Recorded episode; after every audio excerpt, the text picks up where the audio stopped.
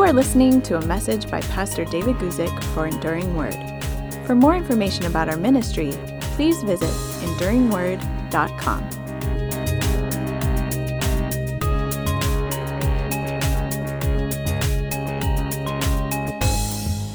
Hello, everybody. My name is David Guzik, and I'm so pleased that you could join me today for our Thursday afternoon question and answer live video here for our YouTube audience.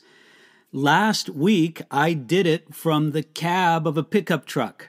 I was visiting somebody in Tennessee, and uh, it was great to be able to do it from there. But it's awfully nice to be back home in my home on the west coast of California and to be here with you all for one more normal, at least it feels that way to me, edition of our um, weekly question and answer time. The pattern that we follow for our weekly uh, question and answer time is that I begin with a lead question.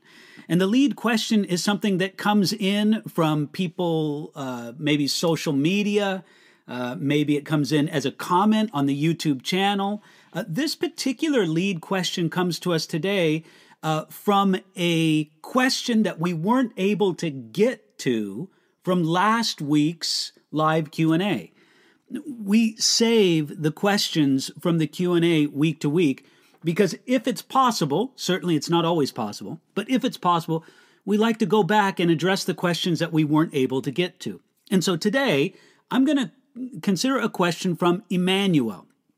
Emmanuel writes this question wait before i do that let me just again say welcome to our twr 360 audience. We're so pleased that you're here so pleased that you could come and join us today TWR 360, of course, is that great ministry, Trans World Radio, that for many decades and continuing reaches the world with the gospel and good Bible teaching by shortwave radio. But now, of course, they have a strong web presence as well. And their website is TWR360.org, I believe that is. If not, you could just find it by uh, searching for that phrase, TWR360. Welcome to our audience from that wonderful ministry. Now, Here's the question from Emmanuel. He says this Hi, Pastor David. I am from Dallas. I wanted to ask exactly what was Jesus' ability to sin while he was on earth?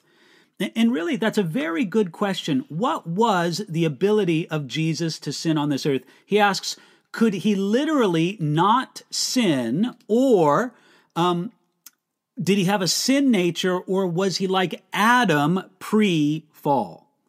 Now, again, Emmanuel, I want to thank you for that question. Sorry we couldn't get to it last week. Obviously, each week we usually can't get to each and every question that comes in on the live chat. We do, of course, try to get to as many as we can. But, Emmanuel, your question is a great one because it has to do with was it possible for Jesus to sin? What was the nature of temptation that Jesus faced? And so we want to talk about some of those things together.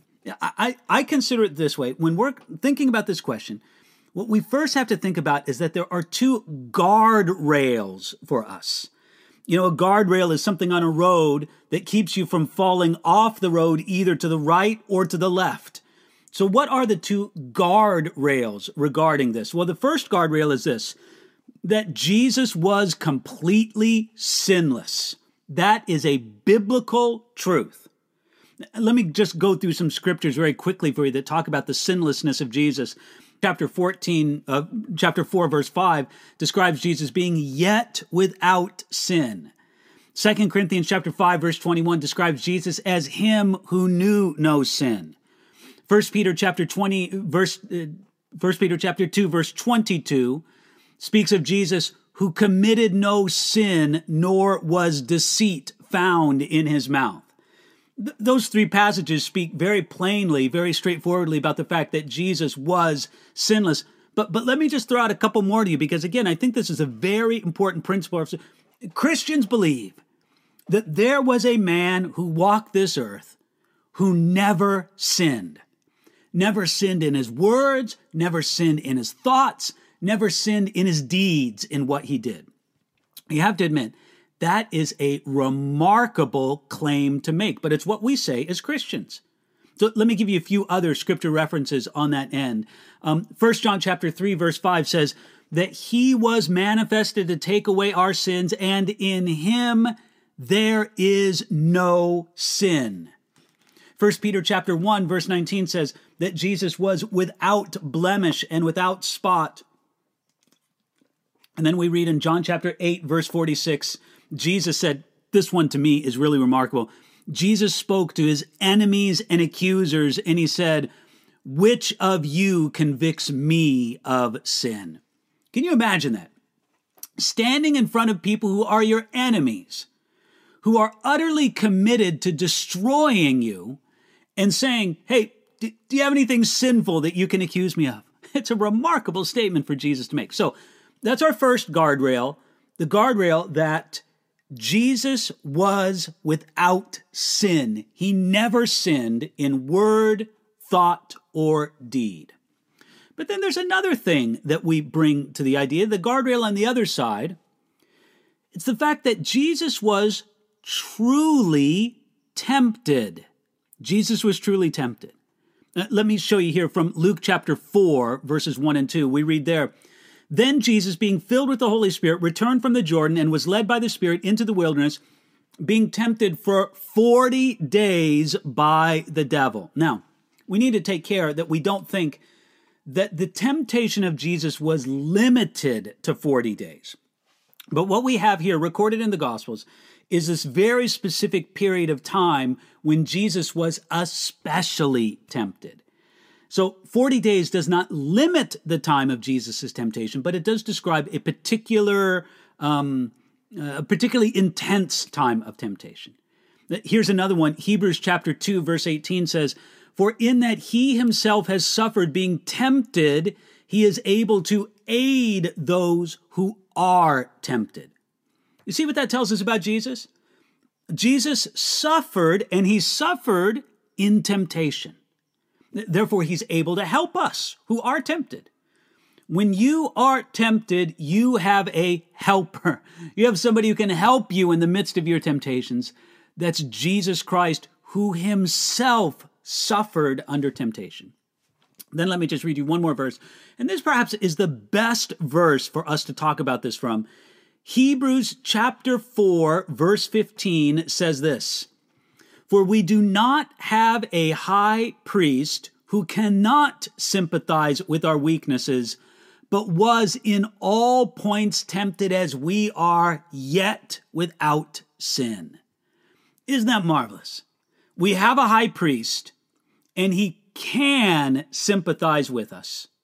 He can sympathize with our weaknesses because he was in all points tempted as we are, yet without sin. Now, this does not mean that Jesus was tempted in each and every way exactly, precisely that you and I are tempted. I'll give you an example. Today, you may be tempted to spend too much time on your smartphone and ignore God and the people and the things around you. I, that would be a sin. That would be a temptation. Again, I'm not trying to say that it's a sin to always use a smartphone. Not at all. Obviously, I have one. I just held mine up before you. But it is a sin to do it too much, to make an idol out of it. Well, Jesus never had the temptation of a smartphone. they weren't invented yet, of course. But he did have temptations to idolatry. He did have temptations to putting things in wrong priority. He did have temptations to an out of balance um, pursuit of entertainment. So perhaps not in the specific, Jesus was tempted in all points as we are.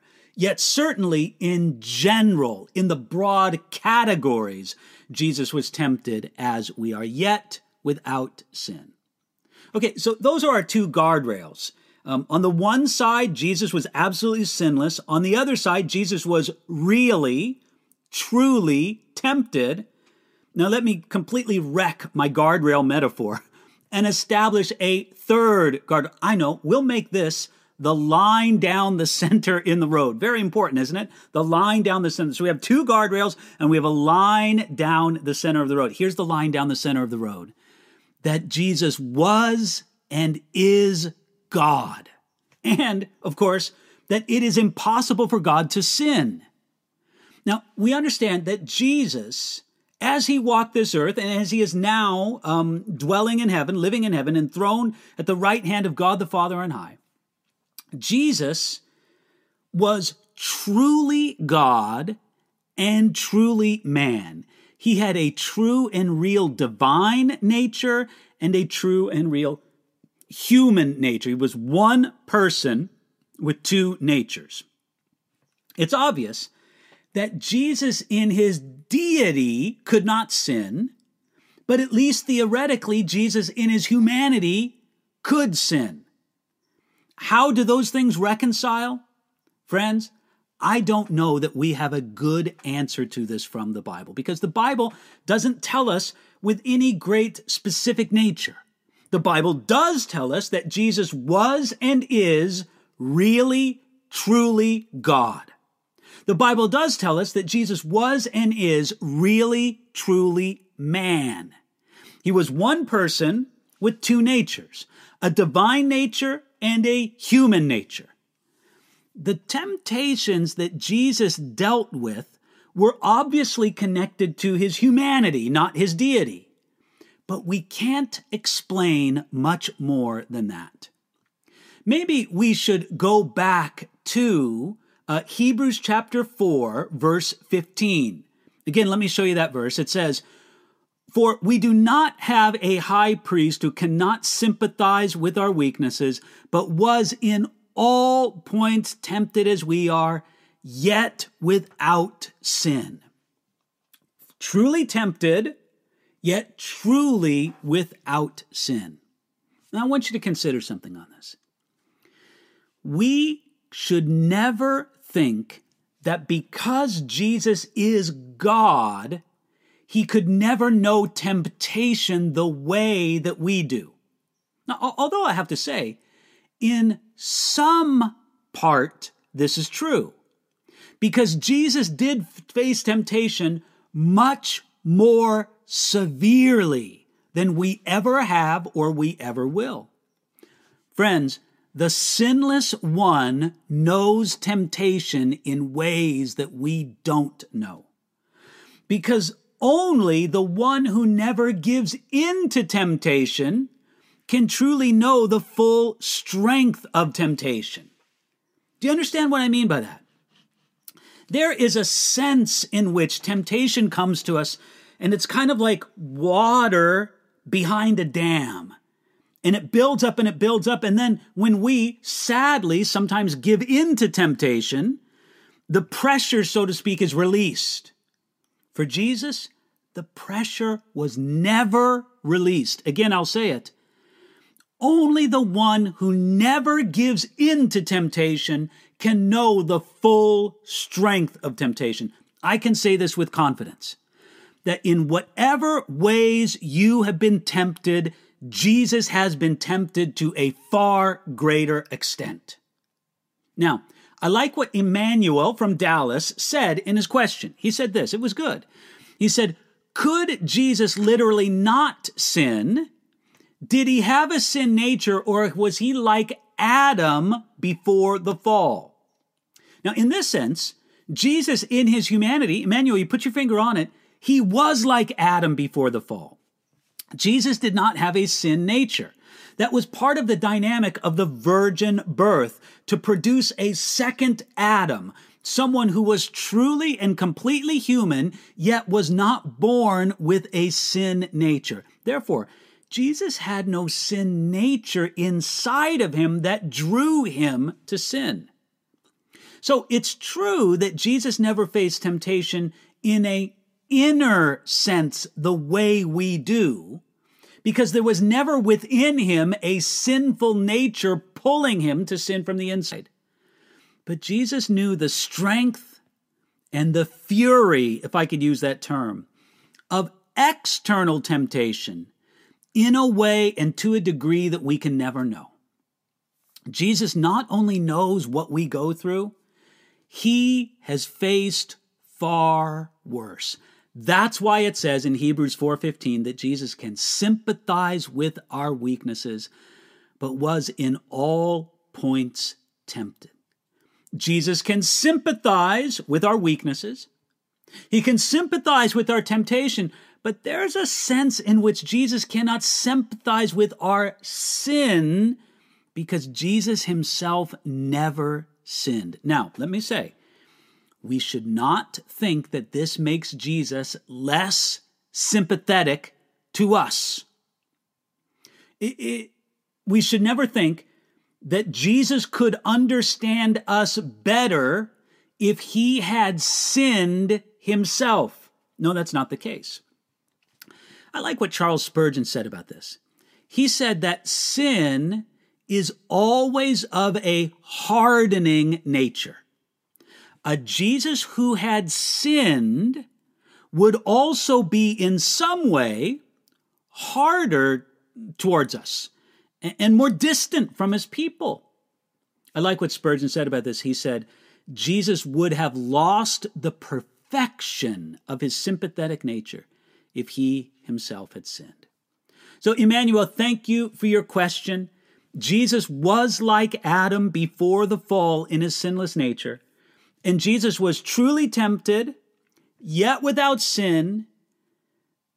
Yet we don't know exactly the nature of temptation of Jesus. We know some aspects of it, but we do know that he can identify with us in the midst of our weakness, in the midst of our temptation. Thank you for your question, Emmanuel. I'm glad I could get to it this week, even if I couldn't get to it last week.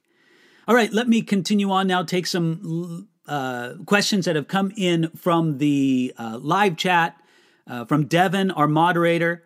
And uh, first of all, here we come a question from Jurgen. I'm Jurgen from Calvary Chapel, Herborn, Germany.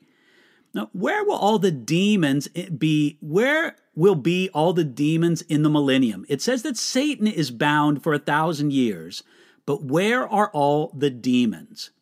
Well, Jurgen, that's a great question. Thank you for that. And God bless you to all my dear brothers and sisters at Calvary Chapel, Herborn in Germany. Uh, it's wonderful to, to hear from you, and I'm happy to address this question. Okay, Jurgen, we are not told specifically where demons or unclean spirits are during that thousand years, but there's a couple things we have to go on. The Bible does tell us plainly that it is within God's power to imprison or restrict demonic spirits. He does it with Satan. We're told very plainly in the book of Revelation that there's a period of time where Satan is bound for a thousand years. And we are also told in another place in Jude that God has imprisoned or restricted demonic spirits. There's some controversy about the passage. I believe that it's demonic spirits that were connected back with the disaster in the days of Noah.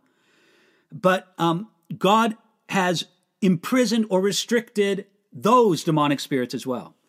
So while we aren't told specifically what happens with these lesser demonic spirits, I think we can just take it on principle that because God imprisons their leader, Satan himself, putting him in the bottomless pit for a thousand years.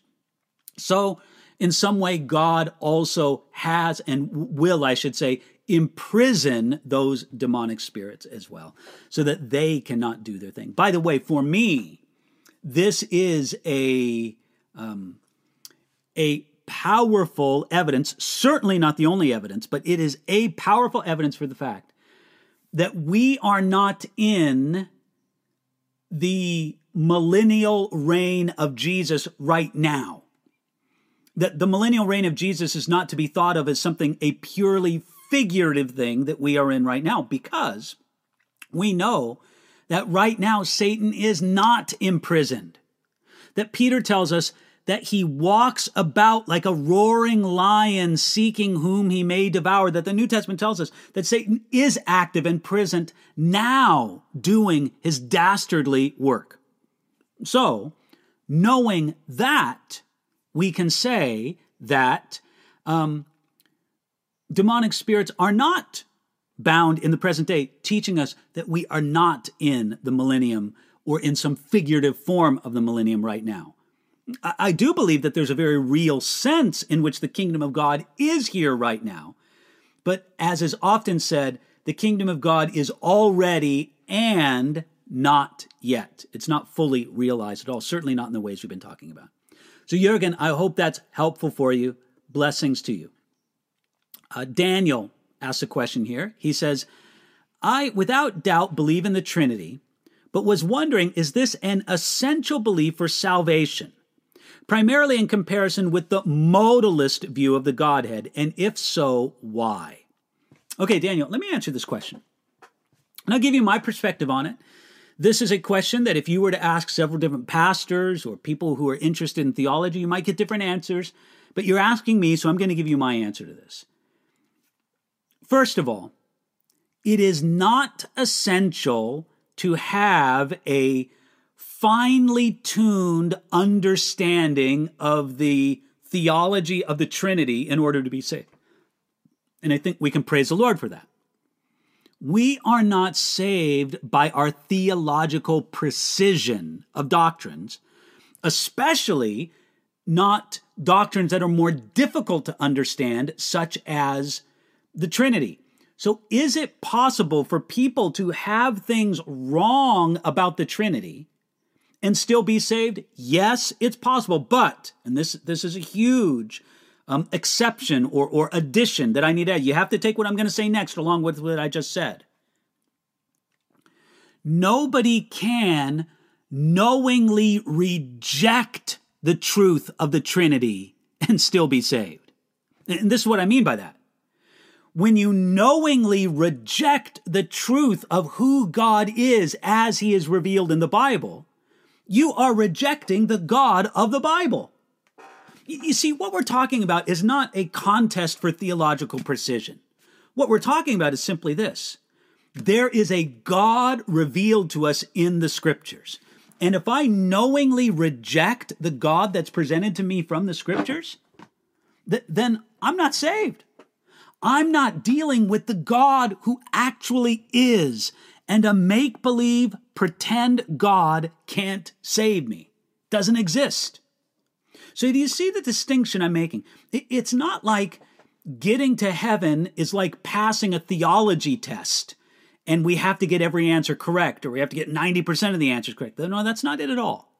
But here's the matter for someone to knowingly reject what the Bible says about that, that is grievous error, and somebody's not going to make it to heaven that way. So we have to make a distinction between um, wrong theology that's just born out of ignorance, which God may choose to overlook in His mercy, and wrong theology that is chosen and embraced by a sinful heart. That is a different thing entirely. And look, let's be honest. It's not always possible for us from the outside to judge that with um, absolute precision and righteousness. Of course, God knows. If somebody believes wrong things about God, and by the way, if they reject the Trinity, they're believing wrong things about God for someone to believe wrong things about God, God understands if they're doing that out of ignorance or if they're doing it out of rebellion and unbelief. God knows. And God does know and will judge righteously along those lines. So, back to what you say the modalist. The modalist is someone who believes that God does not exist and has never existed as one God in three persons. The modalist believes in a very mechanical way that God was once the Father, then became the Son, and then became the Holy Spirit. And they don't believe it as a matter of emphasis or a matter of God's dealing with man. There's some leeway there for discussion about that. How God, at one phase, mostly dealt with man in the person or representation of the Father, then mostly dealt with man in the way of the Son, then mostly deals with man now in and through the Holy Spirit. We're not talking about matters of emphasis, they're talking about um, um, manners of modes. Here's the biblical truth God is one God in three persons God the Father, God the Son, and God the Holy Spirit. For someone to reject that with knowledge and say, no, there's one God and he was the Father, then became the Son, and is now with the Holy Spirit, and never three in one? That's rejecting what the Bible says about God. And I fear for that person's soul. Look, ultimately, God alone knows, but we do fear for that person's soul, knowing that they are rejecting the biblical truth about God. Hope that's helpful for you there, Daniel. Let me go on next to a question about on, from Andrea. Andrea says, what can I do with some small value items I stole from some people before I had a relationship with the Lord? I can't find the people again. I can't return the items or apologize. Should I donate them? Andrea, I would say that in this particular case where we're not given clear biblical guidelines, because restitution is a biblical guideline. And you know, as I'm thinking through this in my head, maybe we do have a guideline from the Old Testament. Because there were times in the Old Testament when the actual doing of the thing was either impossible or not desired by God. Here's an example God said, um, Separate all the firstborn of Israel to me. So, all the firstborn of the flock, all the firstborn sheep all the firstborn of the herd, all the firstborn calves and steer and such, and the firstborn of your families, all the firstborn sons. Okay, so check this out. That would mean that when it came to sheep and cattle, God wanted you to actually sacrifice the firstborn unto him. But when it came to the firstborn sons, God didn't want human sacrifice. No, God established that way back in the days of Abraham. He did not want human sacrifice. So, what did God do? He said, assign a monetary value to the son, and God established what it was. I can't remember how many shekels or pieces of silver it was, but assign a monetary value to that son, and then give that money to the tabernacle or the temple. You see, in lieu of, in replacement of actually sacrificing or giving the thing, um, God said you can make a gift to the temple or the tabernacle. So, if the Holy Spirit should so lead you, Andrea, I think it is acceptable for you to take either the item or the monetary value of the item and donate it because it would be impossible for you to make restitution as it is now, being so many years later and so many circumstances removed. So, Andrea, I hope that's helpful for you, the principle guiding you along the way. Uh, Jana asks, do you consider yourself to be a cessationist or a continuationist? Okay, Jana, I will say I consider myself to be a continuationist. I believe that all the gifts of the Holy Spirit are for today. I'm going to make one exception. There's one gift of the Holy Spirit that I do not believe is for today. And it's simply this the gift of hearing God perfectly. I believe that that's the gift that God gave to those who wrote scripture. That that's the gift that God gave to his inspired apostles and prophets of the first century. God gave them a gift to hear him perfectly. I don't believe anybody has that gift today. And that's why we have to be very humble about such things today and never put anything that comes from a person today, even if it is by a gift of the Holy Spirit, on the same par as Scripture, which was given to us perfectly. But in general, apart from that exception, I would say, yes, I believe that the gifts of the Spirit are for today. Now, I know this puts me at odds, at least on this particular point, with cessationist brothers and sisters who believe that the gifts of the Spirit, or at least some of the gifts of the Spirit, are no longer for today. What they commonly like to describe as the sign gifts or miraculous gifts. Let me just point something out very quickly.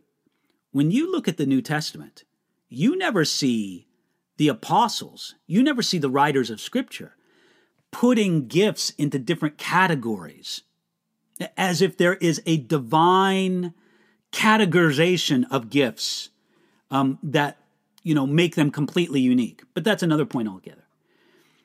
my dear cessationist brothers and sisters, do not believe that all the gifts of the Spirit are for today. There are sign gifts or miraculous gifts that are not for today. And though I disagree with them, and I would disagree with them very strongly and firmly on the point, I respect what I believe are their primary reasons for the rejection. Now, look, I, I can't speak to everybody's re- reason for being a cessationist, but as I read what the cessationists read and as I listen to what they say, I see two dominant themes. Number one, they are greatly offended at all the foolishness and fakery that goes on in the name of the Holy Spirit among many of those who believe that the gifts of the Spirit are for today. And to that I say amen. There is a lot of foolishness and fakery out there, and I don't blame people for being offended at it. That's number one. I can respect that. Number two, I respect their zeal for um, preserving the integrity and the sufficiency of the scriptures. I just simply don't believe that a belief in the present day gifts of the Spirit contradicts that. And I could get into all the reasons why, for that maybe another time.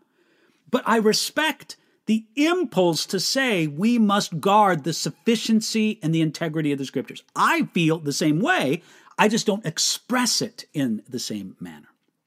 So, uh, you ask me very simply, I'll give you a very simple answer. Yes, I am a continuationist. I believe that the gifts of the Holy Spirit are for today. Uh, but I do not consider myself, um, or let me, let me put this in another way. I respect the two main reasons that I perceive among my cessationist brothers and sisters for their rejection of the gifts of the Spirit today. Even though I don't agree with them, I understand them and I respect them. All right, let me continue on. Adonis asks a question, says, Revelation chapter 18, verse 23 says that the nations will be deceived by the sorcery of Babylon. How will this sorcery be manifested? As drugs? As magic? Here's Revelation chapter 18, verse 23 in the King James Version. It says this And the light of a candle shall shine no more at all in you, and the voice of the bridegroom and of the bride shall be heard no more in at all in you for your merchants were the great men of the earth, for by your sorceries were all the nations deceived. Listen, I, I think what's fascinating about this, uh, Adonis, is I would kind of make this a very broad category. The sorceries that Babylon uses to deceive people, that's a broad category. Now, let me come back just for a moment to the idea of Babylon in the scriptures. You might guess, and properly so, that the most often mentioned city in the Bible is the city of Jerusalem. Absolutely so. There's no comparison. The most mentioned city in the Bible is the city of Jerusalem. Do you know what the second most mentioned city in the Bible is? You might have guessed it. It's Babylon. And Babylon was not only a literal city, which was the capital of a literal empire in the Bible, it also had a heavy symbolic or metaphorical meaning as well. And again, I think that the two stand by side. The literal and the symbolic are together. You, don't have to choose between one or the other. Here's the thing the metaphor or the symbol associated with Babylon is the world, the world system. The fact of humanity united together in its sin and rebellion against God. So, in the book of Revelation, where it speaks of uh, Babylon in both a commercial sense and a religious sense, that's in Revelation chapter 17 and 18. It's really talking about worldly religion, worldly commerce and materialism, and everything that's involved with that. Those things set a spell over humanity in a broad sense. So, Adonis, you simply ask, is this drugs? Is it magic? I would pretty much say all of the above. It's the sorcery, the spell that materialism puts upon people. You don't think greed and materialism puts a spell on people? Just look at people. Look at them with their possessions. Look at them with their lives. There is something of a spell or a uh, uh, I don't know, a sorcery over people in their materialism, in their deception, in all sorts of fields. So, Adonis, I would just say that that concept there in Revelation chapter 18, verse 23, where it talks about the sorcery of Babylon, consider that in a very broad definition, not a narrow one. All right, let me continue on to a question from Victor. Victor asks I understand that a believer cannot be possessed by Satan or demons, but what can we say about Judas Iscariot in Luke chapter 22, verse 3? Could Satan enter Judas because he was living in sin, or how do we explain it? Well, Victor, I'll just give you a very quick answer to that. And by the way, you're touching on a question that is important for Christians to consider. You see, I believe that when you take what the Bible says about demons and the demonic, there are certainly some things that demons cannot do against believers. They cannot control believers in the sense of demonic possession. However, there certainly are ways that demonic spirits can harass. Sometimes people use the term oppression and this and that. There are many and varied attacks that demonic spirits can make from the outside in upon believers and things that we commonly don't properly appreciate or, take into consideration in whatever spiritual warfare that God gives us to do battle with. But your specific question what about Judas? Victor, I would just explain it this way uh, Judas was not born again, Judas was not saved. Judas was an example of somebody who can appear to be a disciple of Jesus, but was never born again, was never truly a believer. He had an interest in Jesus, he had some sense of allegiance to Jesus, but he never had a saving trust. Jesus described Judas as the son of perdition, the son of destruction. He personifies what destruction and judgment are all about. No, he, he was never saved to begin with. Um, now, there's a lot more I could say. I could talk about when the disciples were specifically born again, and it's my contention the disciples were not born again until after Judas actually died. Um, but at least the other disciples, the other 11 disciples, were true disciples of Jesus. Judas himself was a false disciple of Jesus. And let's face it, there are false disciples of Jesus to this day, are there not? Okay, that's from Victor. Thank you for that question, Victor. Let me go on to a question from Jimmy. Jimmy asks From your series on the book of Acts, you said that there are chances Ananias might have made it to heaven. How could he be in heaven even though he sinned and never got any chance to repent? Oh, Jimmy. Brother, that's a great question. And I think I have an answer for you, so hold on with this. First of all,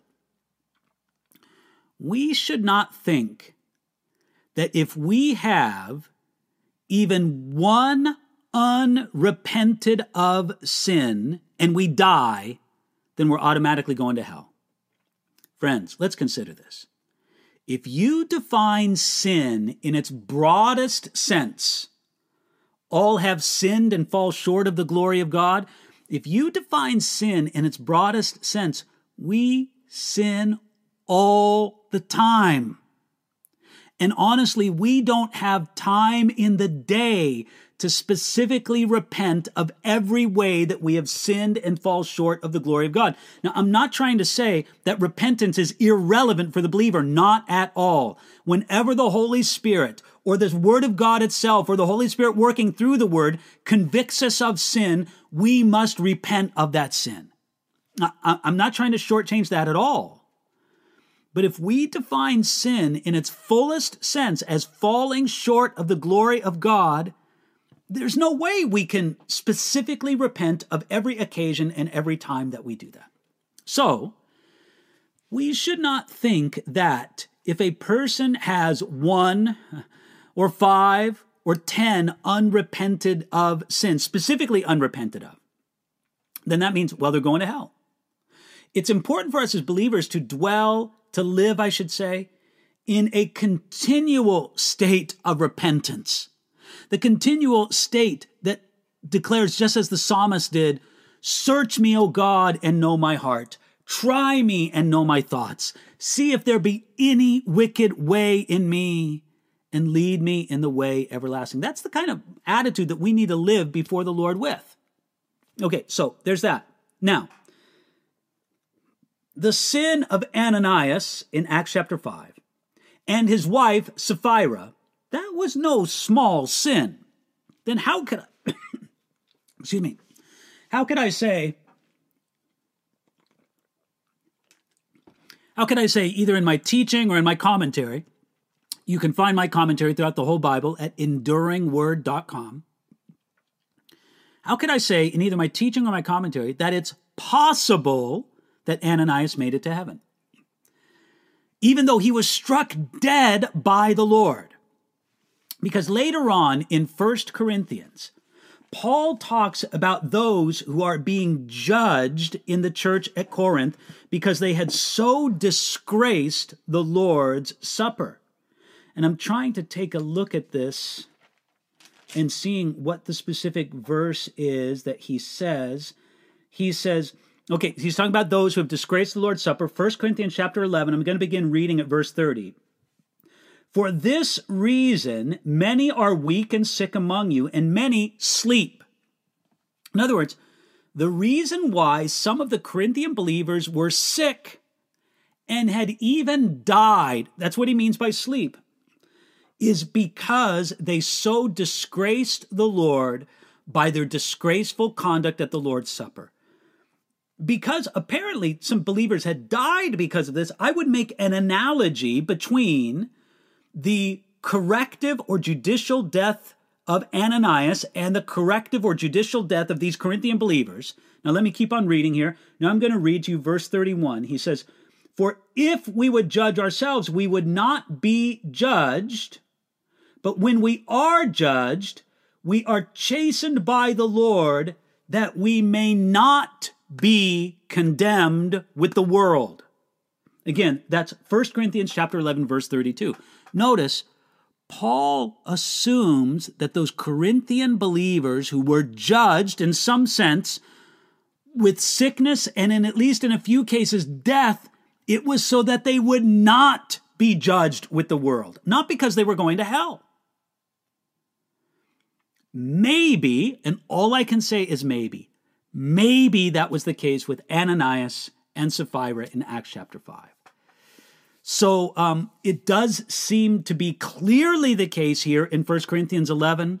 I'm just suggesting that maybe that was also the case in Acts chapter 5. Jimmy, I hope that makes sense to you. And again, I want to compliment you. That is a great question. Thank you for asking it. Let me go into the next question from Aaron, who says Regarding your um, commentary in Daniel 1, can you refute the five blunders you listed? I believe Daniel wrote this, uh, but those bring up questions. Well, um, I have to say, having not memorized, Aaron, uh, my commentary, let me uh, take a look here at my commentary on the book of Daniel.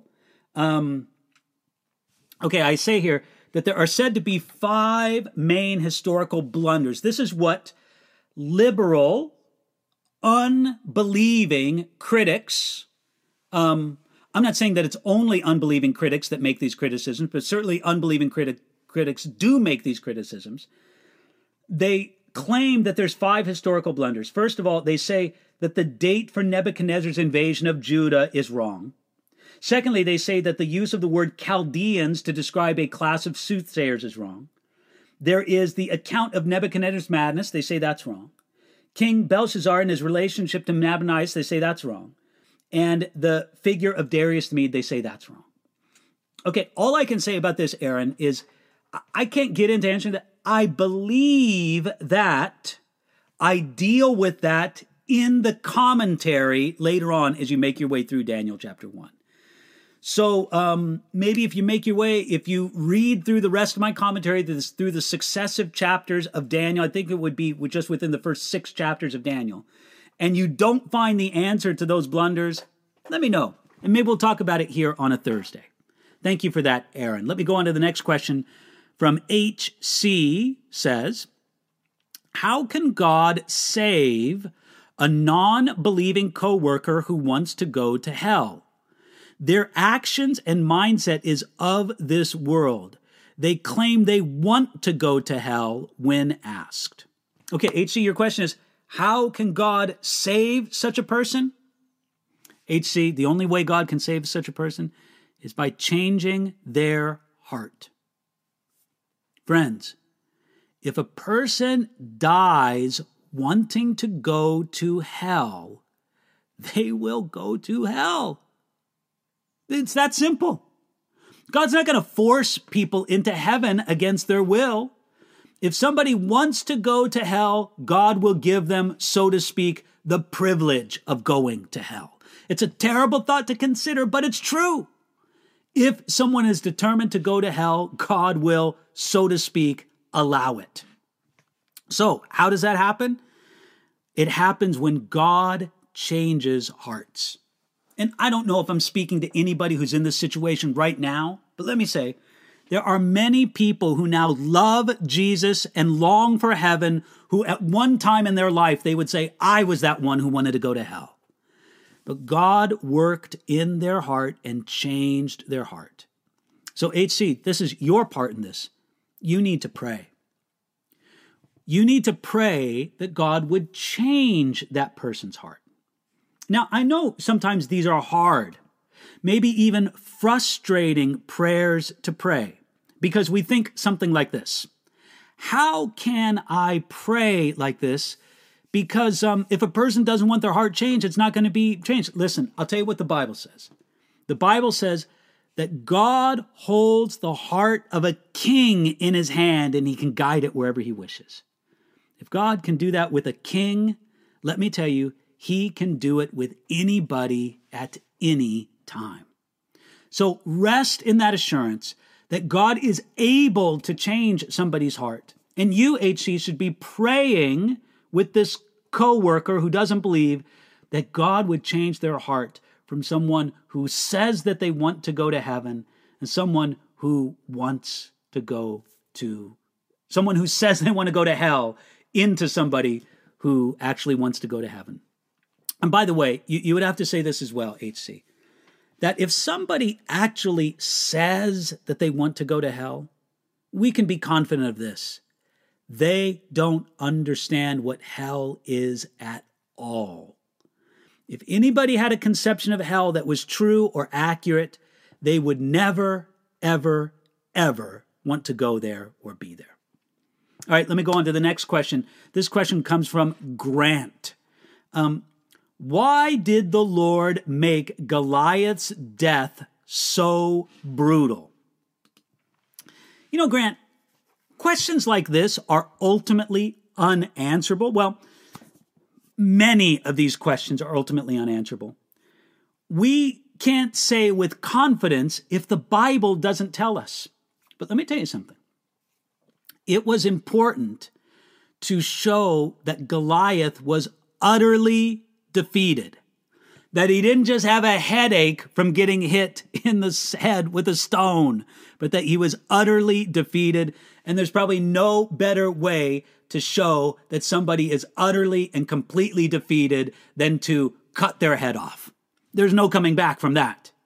So I think it was to display to Israel, whose army was fearful and unbelieving, to Saul, who didn't want to step forth for the battle, to the Philistines themselves, that Goliath was truly dead and that there was no coming back for this champion of the Philistines.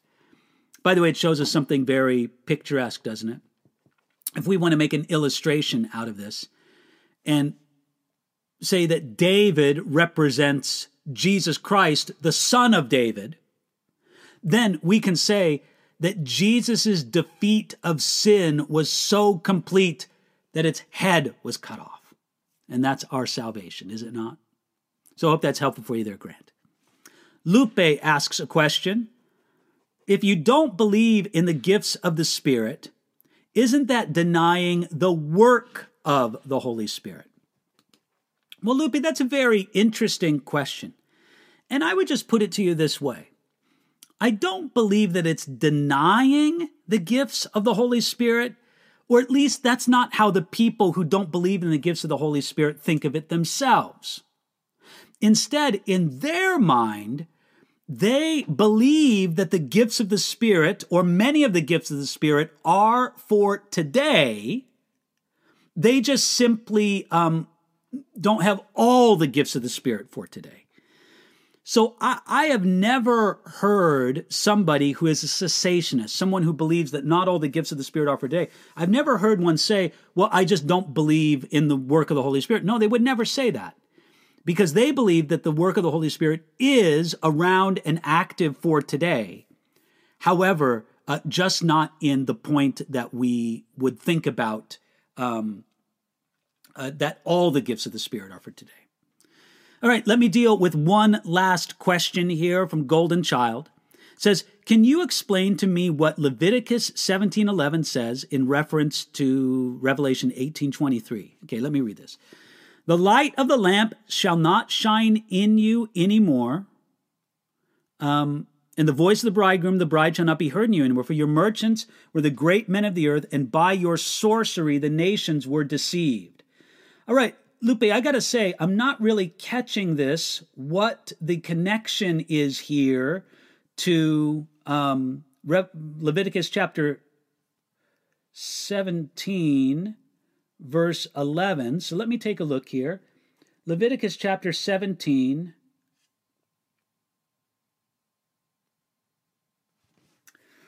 For the life of the flesh is in the blood. I've given it to you upon the altar to make atonement for your souls. It is the blood that makes atonement for the soul. Well, yes, Leviticus 17 11 is simply describing the phenomenon that life is in the blood Therefore, God gives it as a um, sacred thing. God says that we are not to eat blood in any sacrificial sense. God also says that uh, the life of the animal is represented by blood. That's why the outpouring of the blood of Jesus Christ is used as a figure of his own death, not a figure of his actual death there. So again, that's the Leviticus chapter 17, verse 11, and Revelation chapter 18, verse 23. We've already talked about that in regard to Babylon. So I hope that's helpful for you there, Golden Child. All right, I am going to uh, wrap it up for the day. Again, you can look at my commentary, Golden Child, on Revelation chapter 17, excuse me, Leviticus chapter 17. I think that will be helpful for you at that particular passage. And uh, let me just again thank you, everybody, for joining us today. It's been a wonderful time of having you join us on today's live question and answer. I hope that you can join us next Thursday when I'll be back here again, God willing, and if I live. And uh, may the Lord bless you. I pray God's blessing be on each and every one of you. It's been wonderful to have you a part of what we're doing today. God bless you. Uh, see you again next week.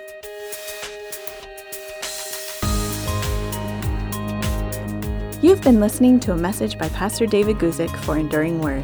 For more information about our ministry and how to grow in your relationship with Jesus, please visit enduringword.com.